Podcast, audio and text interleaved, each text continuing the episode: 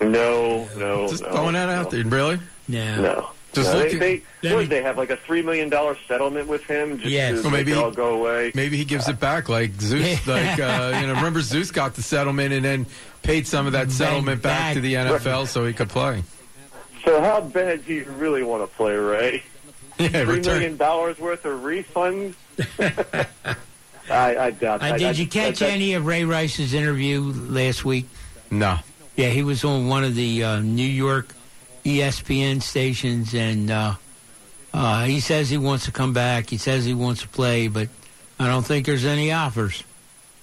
Well, the longer it goes, the harder it gets. It is a shame. Night, you I mean, you could make the argument that what Adrian Peterson did was worse. yeah. Or Greg Hardy. Well, I'm just Well, gonna tell you- actually, in this interview, he reaches out to Greg Hardy. I was just trying to draw parallels by Yeah. position, you know. Oh, so mhm. I mean, it, it just goes to show you that if people think you can still play, they'll look the other way. So, th- so the Ravens will go with uh, uh, Allen, West, and uh, the, well, they have the kick returner guy, Mort- Mostert, or M- the guy who was returning kicks yesterday. Most, yeah. You know, I guess he, he could fit in as I guess an emergency. So, so the Ravens actually will need to make a move before, obviously, this week in order to have a backup quarterback for sun for Monday against the Browns. I think you'll find an you'll hear an announcement tomorrow about Yeah. the backup quarterback. I, I, I wouldn't be surprised they weren't on the phone last night. Well, I'm probably, I would think most likely. I just, Yeah. Hey, you think uh, Buzz and I were talking before about it, looking at the upcoming schedule, and the Ravens have two Sunday night games coming up uh, against Seattle and then against Pittsburgh in December.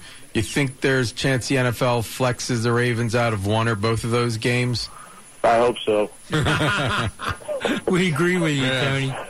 Both of them, particularly that Pittsburgh game, because Two days you know, that's after going to Christmas. be. We, we saw the stadium yesterday at halftime. Now you're going to fast forward to December 27th at night, and the Ravens will probably be, who knows, three and 11 or four and 10 at that.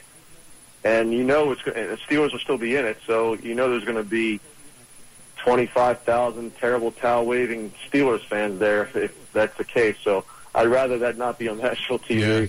What do you think um, about uh, just the Ravens still have to come to terms with Justin Tucker?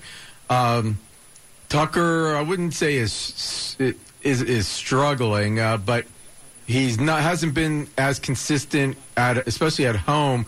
50 plus yards out, which is which is you know, a pretty long kick. And he did hit the 47 48 yarder to win it yesterday. Do you think any of that factors into his contract negotiations? It could, but it, I think he's got a lot of season to go to really make that determination. And that second one he missed yesterday, really, that was not his fault. I don't know about the first one he missed, the 51 yarder, but the second one, it was straight, and then the wind blew it right at the end, right? Well, it yeah, I. I, you know, Yeah, people will say you need to factor that into your kicks, but I, it's really hard to manage Yeah. that sometimes. So, so uh, you know, I know he's three of six in his last six tries. I think that you know he's proven that he's good enough to. Uh, yeah, I don't. I don't think it affects the negotiations unless you know he goes on a, a tear here over the last six weeks where he's fifty percent. Yeah. Then they got to be scratching their heads saying, I don't know, maybe he's got a, a yip in his swing, just like maybe David Duval did in, in the golf world years ago, and they never could get it out. So You don't think he celebrated his birthday a little bit, maybe too long? he may have. You know, he had the distance on the kicks. It just uh, it just sort of drifted. Well, I got that one, that second one. I you could really it was a good camera angle. You could see where how it, it drifted, but the first one I didn't. I, I couldn't see as well. so, what did you think of uh, the Ravens' defense shutting down Todd Gurley, holding them to fifty some odd yards and like a two point six average? Well, he did a great job. Front front four, front seven. Really did a great job. I thought this the standouts in the equation of stopping Gurley were C.J. Mosley, uh, Jernigan, and of course Brandon Williams, who had a great game. And I I think overall, Courtney Upshaw had a really good game too. So, and that's something I haven't said a whole lot during Yes. Courtney's career. You know, he's always been a guy that was a, a pretty good, you know, edge setter in terms of run the run support, but he really hasn't been much getting after the quarterback. But did a decent job yesterday. I thought it was his most visible game as a Raven. Yes. That you saw him, and then he came up with the big uh, sack strip at the end of the game. But I thought it, you heard his name called more than than ever, and and it, and like I, I thought Dumervil had a pretty good game, but.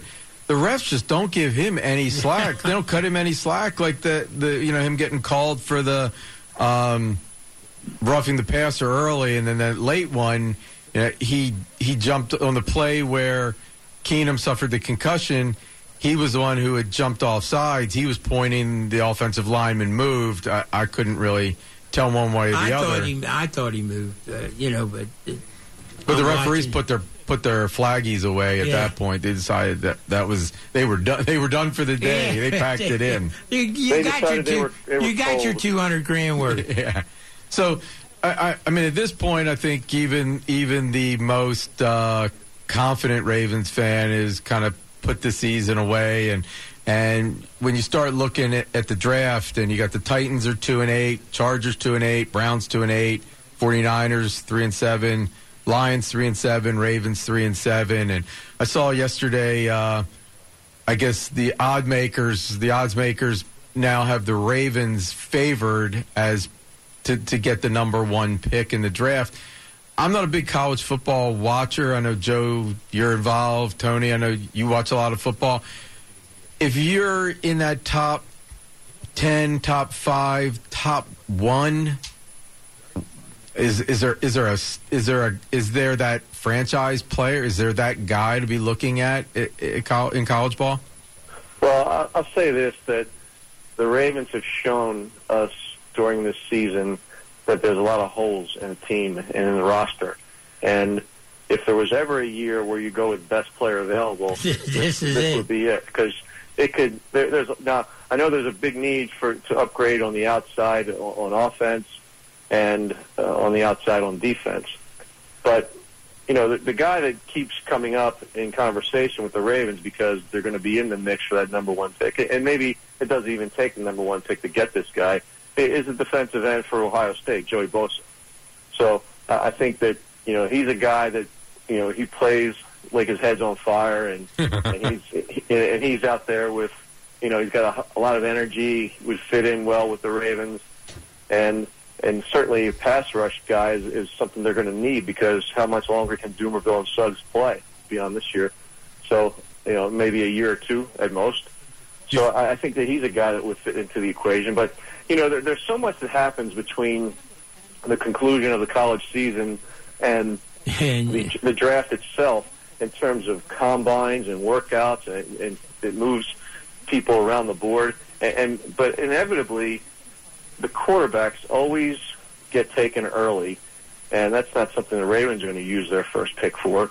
So, so maybe they move around on the board, pick up some extra picks, and at the same time, you know, get the guy they want anyway. Yeah, we've certainly seen that we can draft uh, highly capable players at at ten. Ray Lewis, twenty six. I think wasn't um, what was Ed Reed? Around? Ed Reed was about He was in ten. 20 he was Tw- no, Uh, he he was was down. 24. Down. Yeah, it was like Starks or something. It was maybe a. Yeah, the, Ra- the Ravens organization get a lot of credit for making some of those picks. Now, Ray Lewis, uh, I will give him credit for, but Ed Reed, the guy, the linebacker that the Raiders took, uh, Napoleon Kaufman, I think his name was, Mhm. is the guy the Ravens wanted, and they only took Ed Reed because they stuck to their board. yes, Otherwise, if somebody, if somebody else, if they had taken the Raiders had taken somebody that wasn't named Ed Reed or uh, Napoleon Kaufman, then the Ravens would have taken Kaufman. Yeah, uh, I mean, that's it's the same way with Ray Lewis. Look how many teams passed on Ray Lewis because he was too small, too short, and uh, you know, I, I don't know if he was the guy on the Ravens board at, at the time the, that they had to have. It just kind of fell to him. Yeah, but you know we've seen it before where, you know, look at Mariota. They, there's a guy that some people said, oh, he might go in the 20s or he might go here, he might go there. He ended up going what number two. yeah, Yeah. he So- did. So because people value quarterbacks, and, and I think that the Ravens can use that to their advantage this draft.